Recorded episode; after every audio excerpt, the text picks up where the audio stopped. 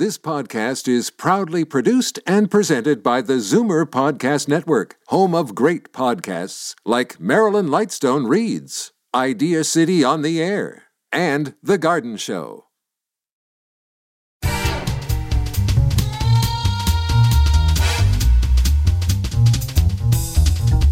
Hello, Mike. We're rolling. Hello, hello, hello, and welcome to Ages and Icons. That's terrible. It I'm Mike kinda. Crisolago. And I'm Gina Bucci. Hello. that was horrible. Well, today's, you know what, but it was just in the spirit of today's Cockney guest, Michael Caine. Yeah, Michael Caine. That, that I uh, I'm a huge, huge Michael Caine fan. Mm-hmm. And when you are interviewing him, especially if it's only like for us, we were speaking to him on the phone. If you only hear his voice, you only you picture in your head all of your favorite Michael Caine characters. He's got one of those most distinct voices. I first got to know him as a kid, or, or not as a kid, but in my I guess it was teenage years. Um, uh, with the Cider House Rules, that was when I first really became aware of him, and he he won the Oscar for that as well. And- What an incredible feat. Well, it was the second Oscar. His first is Hannah and Her Sisters, right? Uh, yes, yeah. yes, yeah. What an incredible feat to not only win the Oscar for uh, Cider House Rules, but I mean, he plays a, he's, he's playing a doctor from Boston, right? From Massachusetts. yeah. And he's And he kept his accent. yeah, he's still Michael Caine, and he won the Oscar. Uh, And it. nobody cared because nobody cares. yeah, because he's he's Michael Caine, Because and his authenticity in that role he's so good. superseded the fact that he kept his Cockney accent. He's so good, and when I was talking to him on the phone, that's all I could see in my head was that character. Yeah. Everybody knows his voice. He's one of those actors that every, like you just instantly recognize it. Yeah. But uh, yeah, how about you? What's your favorite Michael Caine performance? I came to Michael Caine uh, from Dirty Rotten Scoundrels because I was a big Steve Martin fan, and uh, I loved that movie. And then I was that that I did not know Michael Caine before that, and um, I loved him in that movie so much Hmm. that then I saw uh, Jaws for the Revenge in Oh, God, theaters. Yes, I remember seeing that as a kid. I remember seeing that as a kid going, why the hell is Michael Caine in this movie? And I remember seeing that as a kid and being like, "Oh my God, he's after them! It's the revenge!" I was so into it. Um, turns out it's a horrible movie. Terrible. Um, I love good bad movies. That's exactly what it is. If you want to be offended by an accent, Mario Van Peebles is your guy in that movie. um, but um, Michael Caine has I got my, he's in that. Yeah, he is. Uh, Michael Caine's got um, one of my favorite quotes about Jaws for the Revenge. He says, uh, um, I have I actually wrote it down because I didn't want to misquote it. I have never seen it, but by all accounts, it's terrible. However, I have seen the house that it built, and it's terrific. well said. That makes me respect him even Yeah. more. Um, he's 85. 85 years old, still working. Still like a huge name. But it's funny, and I say still working because he did an interview when he was nearing 45 and said that he was going to retire then. At 45, he's like, ah, 45. I think I'm a little old for it at that point. God, that was like the worst British accent that No, was it's ever fine. done. but um, I mean, you look at his. Uh, we were talking about this earlier, but at his uh, resume in Alfie, The Italian Job, uh, Sleuth, Battle of Britain. All these movies have been re- remade. Yeah, well, not I know, Battle right? Britain, but Sleuth. He was in the original Sleuth in uh, I think it was like '72 or something, early '70s, I think, with Laurence Olivier. Then they remade it in the mid 2000s with Jude Law in the Michael Caine role, and Michael Caine took over the Laurence Olivier role. The, the Man Who Would Be King, A Bridge Too Far, Educating Rita. Great movie, educating Rita. Everybody. Yep, very Julie good. Walters is fantastic. You know what? Actually, I, when you asked me my favorite Michael Caine movie, that that's got to be up there too. I forgot about that one. I remember Yeah, seeing that when I was younger too.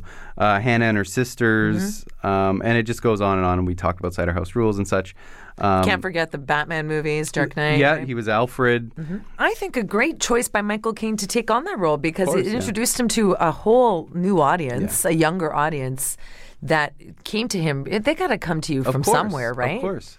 And he's that. He is perfect for that fatherly sort of instinct and relationship that mm-hmm. Alfred is supposed to have with Bruce Wayne. Oh yeah, absolutely. it, it was funny because we so his latest film is actually a documentary, the one that Michael Caine and I spoke right. about. My generation. My generation. So it's it's uh, a documentary about the '60s, about the 1960s. Uh, the the documentary focuses mostly on the '60s in Britain, but it does I think, echo a lot of what we talk about here at Zoomer.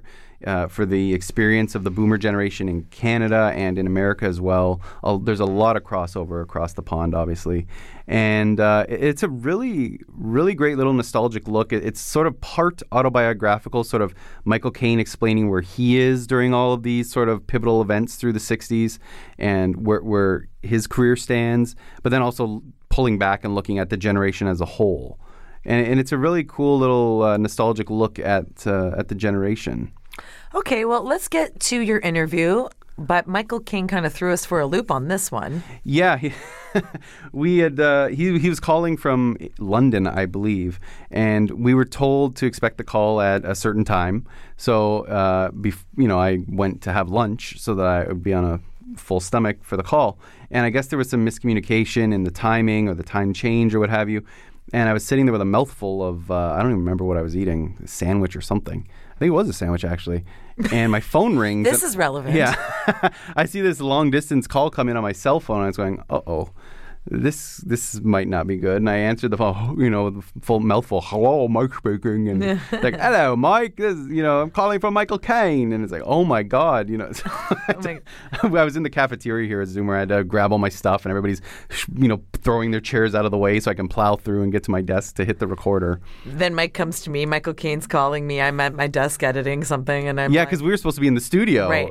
And I was like, oh my God, no. Like, I can't get into the studio. It's locked. We couldn't even get in. Yeah. So, long story short, the audio quality is a little bit poorer than than usual lately because um, we just had to record the yeah, call. I was recording it, yeah, through uh, um, the phone at my desk with my right. own recorder. So apologies for that, but I I, I still think it's okay. So yeah. um, and Michael Caine's just as delightful. He's just as delightful. So here's Mike's interview with Michael Caine. Hi, Michael. How are you? I'm good, Michael. You all right? I'm very good. Thanks so much for your time today. That's okay. Well, first, I wanted to tell you that I saw the the documentary and I really enjoyed it. So, congratulations. Thank you. I'm glad you did. Yeah, yeah, yeah that's wonderful. I guess my first question, sort of off the top, was uh, what made you want to sort of participate in this documentary in the first place? Well, I'm great friends with Simon Fuller and we were always going to dinner and we're talking, and occasionally we talk about the 60s.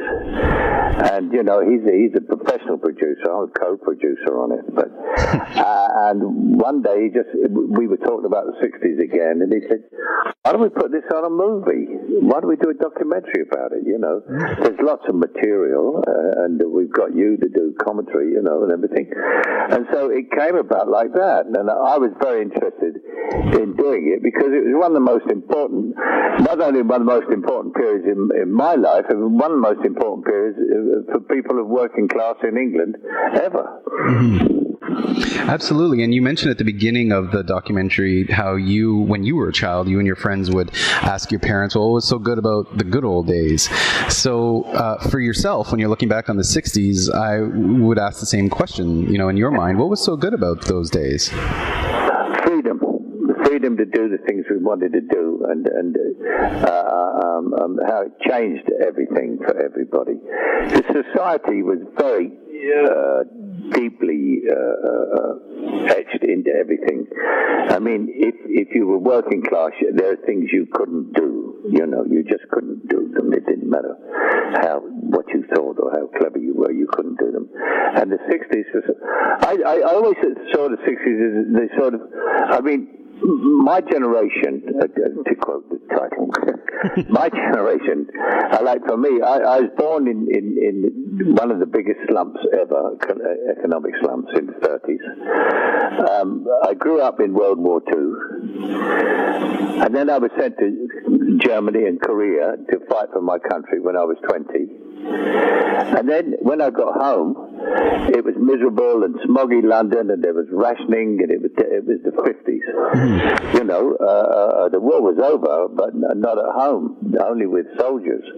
You know, and, and then we got to the sixties, and Khrushchev banged on a table and said, "We have the atom bomb. You have four minutes to live." And basically, although no one ever said it, through our minds that idea went. We've got four minutes to live. We've done nothing but we've had nothing but trouble, poverty, war, bombing, blitz, killing. Why the hell don't we have a good time? and for four minutes we'll have a good time. And we did. That's what started it. And it was nothing that anybody said to each other. Nobody led it. It was just individual people just saying, "Sud this. I'm I'm out, I'm fed up with this. Uh, I'm not going to take this anymore." And we just said, right, we're, we're going to do our own thing and have a good time.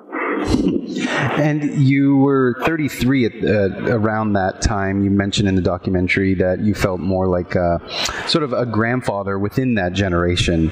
And so, oh yeah, yeah, yeah, yeah. I, I was I was uh, the 33 in 1966. Mm-hmm. Yeah, and 1966. Yeah, I mean, uh, yeah, I was I was uh, sort of 27, 28 when the 60s started. You and they actually started in the 50s. I mean, John, uh, John Osborne wrote "Look Back in Anger" in the 50s. It went on with someone who was never uh, including among the sort of 60 generation was Richard Burton, right. who was the son of a working class coal miner uh, and became a great actor, you know, but he was never included in the 60s because he became a great Shakespearean actor. Instead of sort of going into working class roles, he did great Hamlets and everything.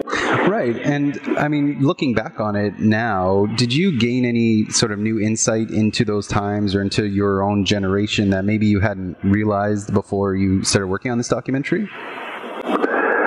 Um, yeah, I, I realized uh, how for so many uh, hundreds of years my country had been stuck in this barrier, these barriers. You know, I, um, I'm the son of a, of, of, of a Cockney cleaning lady. You know, and and and you know the way they're treated, and and I, I, I just couldn't believe it. And and the greatest thing for us in, in the '60s was was uh, like for actors was the writers came first, and they started to write about working class people. Right. You know, I mean, I I understudied Peter O'Toole in The Long and the Short and the Tall which was the first British play, stage play, about private soldiers ever. It was all about officers. we, and we, we never went to, to see British war movies. We went to see American war movies from here to eternity, and because and, and that uh, Naked and the Dead, they, they were about private soldiers. All British war movies were about officers. No British war movies about private soldiers, you know. Yeah. And, and so we we've been stuck in that, but we were a generation that said we're not going to take it anymore. we didn't. So I guess it's kind of fortunate for you to have been in your profession at that time. Had you been trying to oh do 20 years earlier, it wouldn't have worked, right? person for the timing. Yeah. yeah. You know, which had nothing to do with me. I mean, the writers came before me. Bill Naughton wrote Alfie long before he'd heard about me. Yeah. Yeah. And so when you talk about the end of the 60s in the movie, um, we talk about how your generation affected change and now change was beginning to affect your generation. And yeah. now when we look at your generation as they, they're in their 60s, they're in their 70s, they're in their 80s. Um, I'm 85. Right, right. And so I mean, that that spirit though of the time period is still within a lot of those people in that generation. And I mean, I guess my question is, do you do you see that spirit within them as they sort of reinvent how we think about aging today, just like how they reinvented the world back when? Oh my God! Yes, they've all gone so much further. Yeah. I mean, if you just look at what the communications they had, computers and everything, and everybody has a telephone, everybody has a computer in their hands. Yeah. They even have a torch so that they can read the paper Yeah. you know, uh, it's it's this generation has not blossomed yet you know? Yeah. But when it does, it will be quite extraordinary, I think, because their knowledge is unbelievable. Yeah, and it, I mean, I I have an iPad and I'm forever looking at it at stuff I want to know, you know. Yeah. Even in conversations with my wife, as we'll say something, you know, and you just go, say, what what, what date was the Charles Boyer born, you know? and you look it up, it's there. Yeah. well, and that's what I mean. It seems like maybe uh, previous generations, if you were 50 years old or 60 or 70 70 or 80, you were expected to be a certain way. But now with your generation, it's the first one that says, well, it doesn't matter if you're 50 or 60 or 70 or 80. You can do whatever you want. And that seems sort of unique. Oh, to your yeah. generation. Well, the working class uh, uh, did obviously did working class jobs, which are dull and boring, and and, and the part of the the, the, the, the psychology of it was that you couldn't wait to retire and live on the pension and not go to work, not get up at half past six in the morning, you know. Yeah. And to live a life where you couldn't wait to retire is unbelievable. We lived a life where we couldn't wait to get up in the morning. Right. Right. And so, I mean, obviously, I know there was a an interview with you back when you were 40, or before in your 40s, I think, or before you were in your 40s, and you mentioned that you'd like to retire by the time you were 45. And of course, that's come and gone, and you're, you're still. Yeah, I'm 85. I'm still working, you know. and so, what, I mean, what fuels that passion for you to keep keep going and keep working? Well, you have to remember, I'm doing something that I love. Yeah. I, I was an amateur actor. I'm, I'm being paid very well to do something that I did for nothing. I don't tell people I did it for nothing, except they want me to do it again. But uh, uh, I don't do it for nothing now. But I do something that I love. And when I when I started it, I I, I had, I didn't set out to become. rich. Sometimes I see interviews with young people these days, and and the, the, the, the reporter will say to them, well, what, "What do you want to do in life?" They say, "Well, I want to be rich and famous." They don't mention what they're going to do to be rich and, and famous. You know, mm-hmm. I was the exact opposite of that. I knew exactly what I wanted to do. I wanted to be an actor, and I absolutely knew and positively sure that I would never be rich or famous. I had a Cockney accent. I wasn't very good looking. I wasn't a movie star, obviously, and I, I, I was living in this society where the theatre wouldn't, you know, it, it was way above my my, my the social grade, and so. I became an actor in repertory in the country for nothing. Well, three pounds a week, uh, and and knowing that I would never be rich and famous. Uh, the only thing I did was I said, uh, what I'm going to do is I'm going to be the best actor that I can be. Nothing to do any, with anyone else. There'll always be actors better than me and worse than me. I'm just going to be the best actor I can be.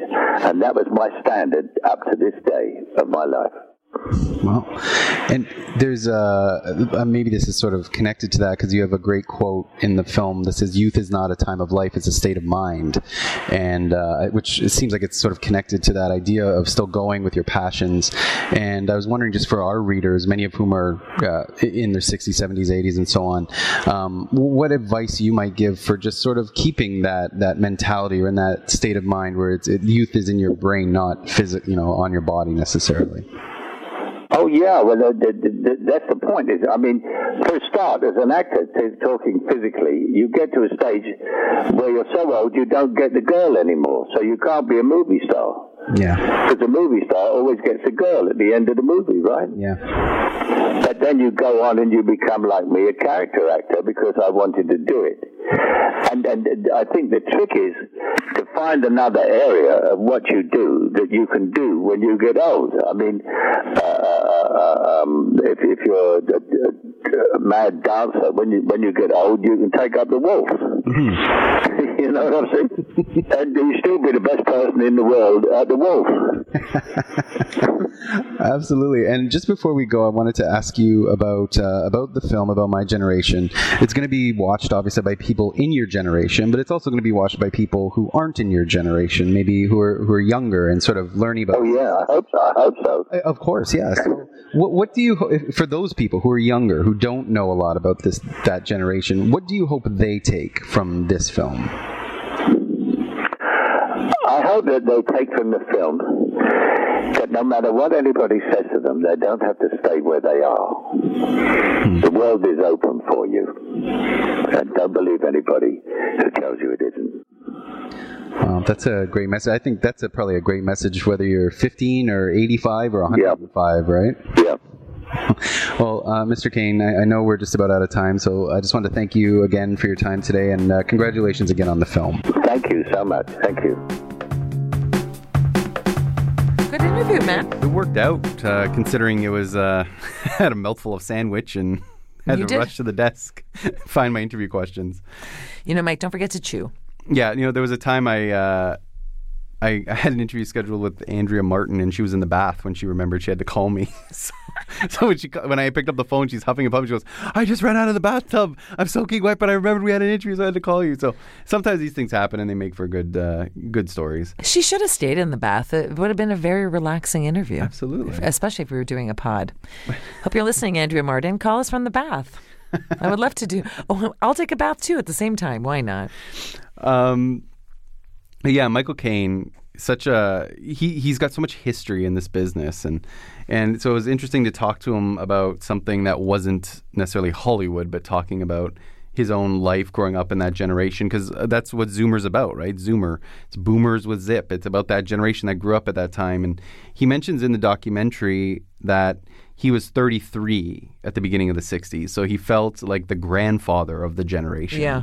Um, so uh, he was a little bit older and had maybe a little bit more, I don't know if you want to say nuanced or uh, mature perspective on Sure. stuff that was going on compared to somebody who was like 18 and, and just running wild. They have some great. There's some great footage of him at that age. In the Oh, 60s. God, yeah, yeah. Uh, He looks so dashing. Oh, he Yeah. looks great. I could see why uh, Mike Myers be kind of based Austin Yeah. Powers based off of him as Alfie, um, but um, Michael Caine in general. And it was just such a great idea to put him as his dad in, in those movies. Yeah. But um, yeah, Michael Caine. When I thought of '60s, like especially British '60s, always Michael Caine comes to mind. Yes.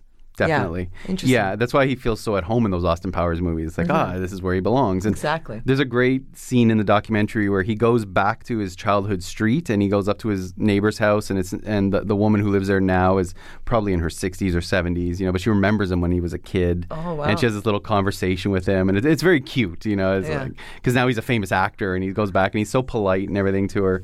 But um, yeah, it was a he has a really interesting take. Like he talks about how the 60s are uh, it was about the he says here freedom uh, to do things you want to do and, and how it changed everything for everybody and uh, Hmm. you really get that from the documentary Yeah, I liked how he talked about how he feels that this generation, the current millennial generation, and even the one coming up um, after it, the younger kids, how he feels that they have such a sense of um, wanting to change things as they are now. And he thinks that it really mirrors the 60s generation. Yeah. Because that was the same fight that they were having. Like they, they, he, their perspective in, in this doc is that um, why should we accept what is happening? Like they were the first generation to not accept the status quo, Right. and to change it. Right.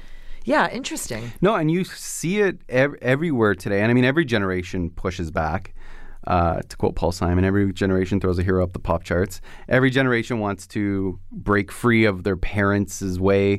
But like this generation with social media, and you see it especially in politics in the United States, where It's there's the like social change It- it that, is, that yeah. they're pushing for, not just for for an us, for a me. No, no, not just for us. Yeah, for social change, and they're they're Right. taking to social media, and it's like teenagers and and students in schools who where there's shootings and stuff, and they're they're going on Mm-hmm. social media and they're outdoing the establishment because they know they grew up with that, they were born into it, whereas the establishment doesn't isn't as familiar with it. 'cause they- Right.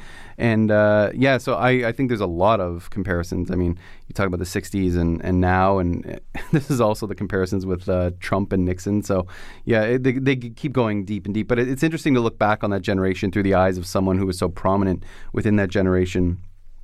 And he had a great quote in there, and I'm just paraphrasing here. He mentioned how. Um, in the 60s, the gener- his generation pushed for change, and by the end of the 60s, change was was pushing them. Uh, and uh, I mean, as we all know, they had the Summer of Love, and, and then the 70s came, and, and everything really changed with uh, at the end of the 60s. And, and but you look at it now, and I was really interesting because that same generation, you talk about time changing them. Now they're entering that that sort of third act of life. They're in, they're in their 60s and 70s, and Michael Caine's in 85. And I really loved his quote because I asked him about retiring, you know, because now that, that generation, as we talk about here all the time, is redefining age uh, and, and how we age. Just like how they redefined uh, youth and music and culture and counterculture in the 60s. And he had that great quote about how, you know, back then for the working class, the the psychology was that you couldn't wait to retire and live on a pension and not go to work and get up at, you know, half past six in the morning. And and he says, and to live a life where you couldn't wait to retire is unbelievable. We lived a life where we couldn't wait to get up in the morning. Mm-hmm. And you look at someone like Michael Caine and, and so many others of that generation who are in their like he's 85. There's a lot of people in their 60s and 70s and, and 80s and so on that don't want to retire, or they retire from one job and then start a second career, a second act. Right. And it, it I think it's just it, part of that generation's DNA. Yeah. Just keep interested. Yeah. This is in the documentary, right? My generation. Yeah. Youth is not a time of life; it's a state of mind, Yes. and uh, uh, that's totally sums up Michael Caine to me. It- yeah, it does. Yeah, because he's still going, right? Yeah. But and that is a great he that that's a great sort of thing to remember at any time in life, right? Like you don't have to be 85 to sort of consider that. And, and he said that at the end of the interview. He said, "I hope that they take from this film that no matter what anybody says to them, they don't have to stay where they are. The world is open for you, and and uh, don't believe anybody that tells you it isn't." And that's great advice whether you're 16 and watching this, or whether you're 66, or whether you're 96. You know the world is open to you. Uh, I also find it interesting when he talked about being a character actor and how that helped him uh, his career continue. Where because I remember we interviewed uh, Christopher Plummer a, number of years back, and he he has like he would uh, talk about how he like everybody wanted him to be the leading man because he's so good looking, but he always wanted to be a character actor, and so now at this age, Christopher Plummer in his 80s as well finally gets to be a character actor, and you know Michael Caine is saying the same thing, uh, and I spoke with Susan Sarandon at TIFF too actually this year, and Susan Sarandon said the same thing that like if she had built her career on being the most beautiful woman in the movie every time, mm-hmm. maybe her career wouldn't still be going at 72. Right. So th- it's it's an interesting sort of theme that I find when we talk to a lot of these performers in their uh, 70s and, and, and older. That, that being a character actor allows them to perform more than if they were just relying on their handsome or beautiful looks. It also allows you to play more interesting characters. Oh, of course. Right. Of course. You coined this at uh, one of our first podcasts. You called it Name Drop Lane. Yeah. that I sometimes wander down. But Martin Landau said that too. Oh, sometimes? Yeah, sometimes. the occasional time I mentioned somebody Driving down it interviewed. today. Okay, go on. beep, beep. Mike's coming down. Name name drop lane. Get out of the way. We're, we're stopping and taking pictures as we go. Um, but yeah, no, Martin Landau said that once in, in an interview before he passed away. When I was talking to him, he said uh, that he refused to play those grumpy old man characters. Mm-hmm. He's like, I'm in my 90s. I, why am I playing some grumpy old grandpa? Like, that's such a cliche. I want interesting, compelling characters. Mm-hmm. And I mean, isn't there, there's a message in that, and, and Michael Caine and Susan Sarandon and all them in life, like, wh- why even as you age there's no reason to settle for the status quo right like whether you're an actor looking for a part or whether you're anybody in life uh, going out there and just trying to live your life day to day there's no reason to settle for the status quo if you want something more interesting more exciting Just go for it. Make it. yeah and in the 60s that's what uh, this generation did and you know why stop when they make it into their own 60s and beyond right So you can find our uh, podcast on everythingzoomer.com. It's Ages and Icons. And we're also available on iTunes and Stitcher. Okay, so the film is My Generation, and uh, it's opening at different uh, dates uh, throughout September and October across Canada, depending where you are. So check your local listings, uh, your local movie listings for the times and theaters. Uh, you can check everythingzoomer.com if you're listening to this on the website. Uh, it's in the post for this podcast. We'll list the dates and uh, the cities there. And uh, that's it. So thank you so much to Kelly, as always, for letting us use her radio booth. Thanks, Kelly. And thank you to Gina. Thank you to Michael Caine. And thank you to everyone for listening. And we'll see you next time on Ages and Icons. Bye.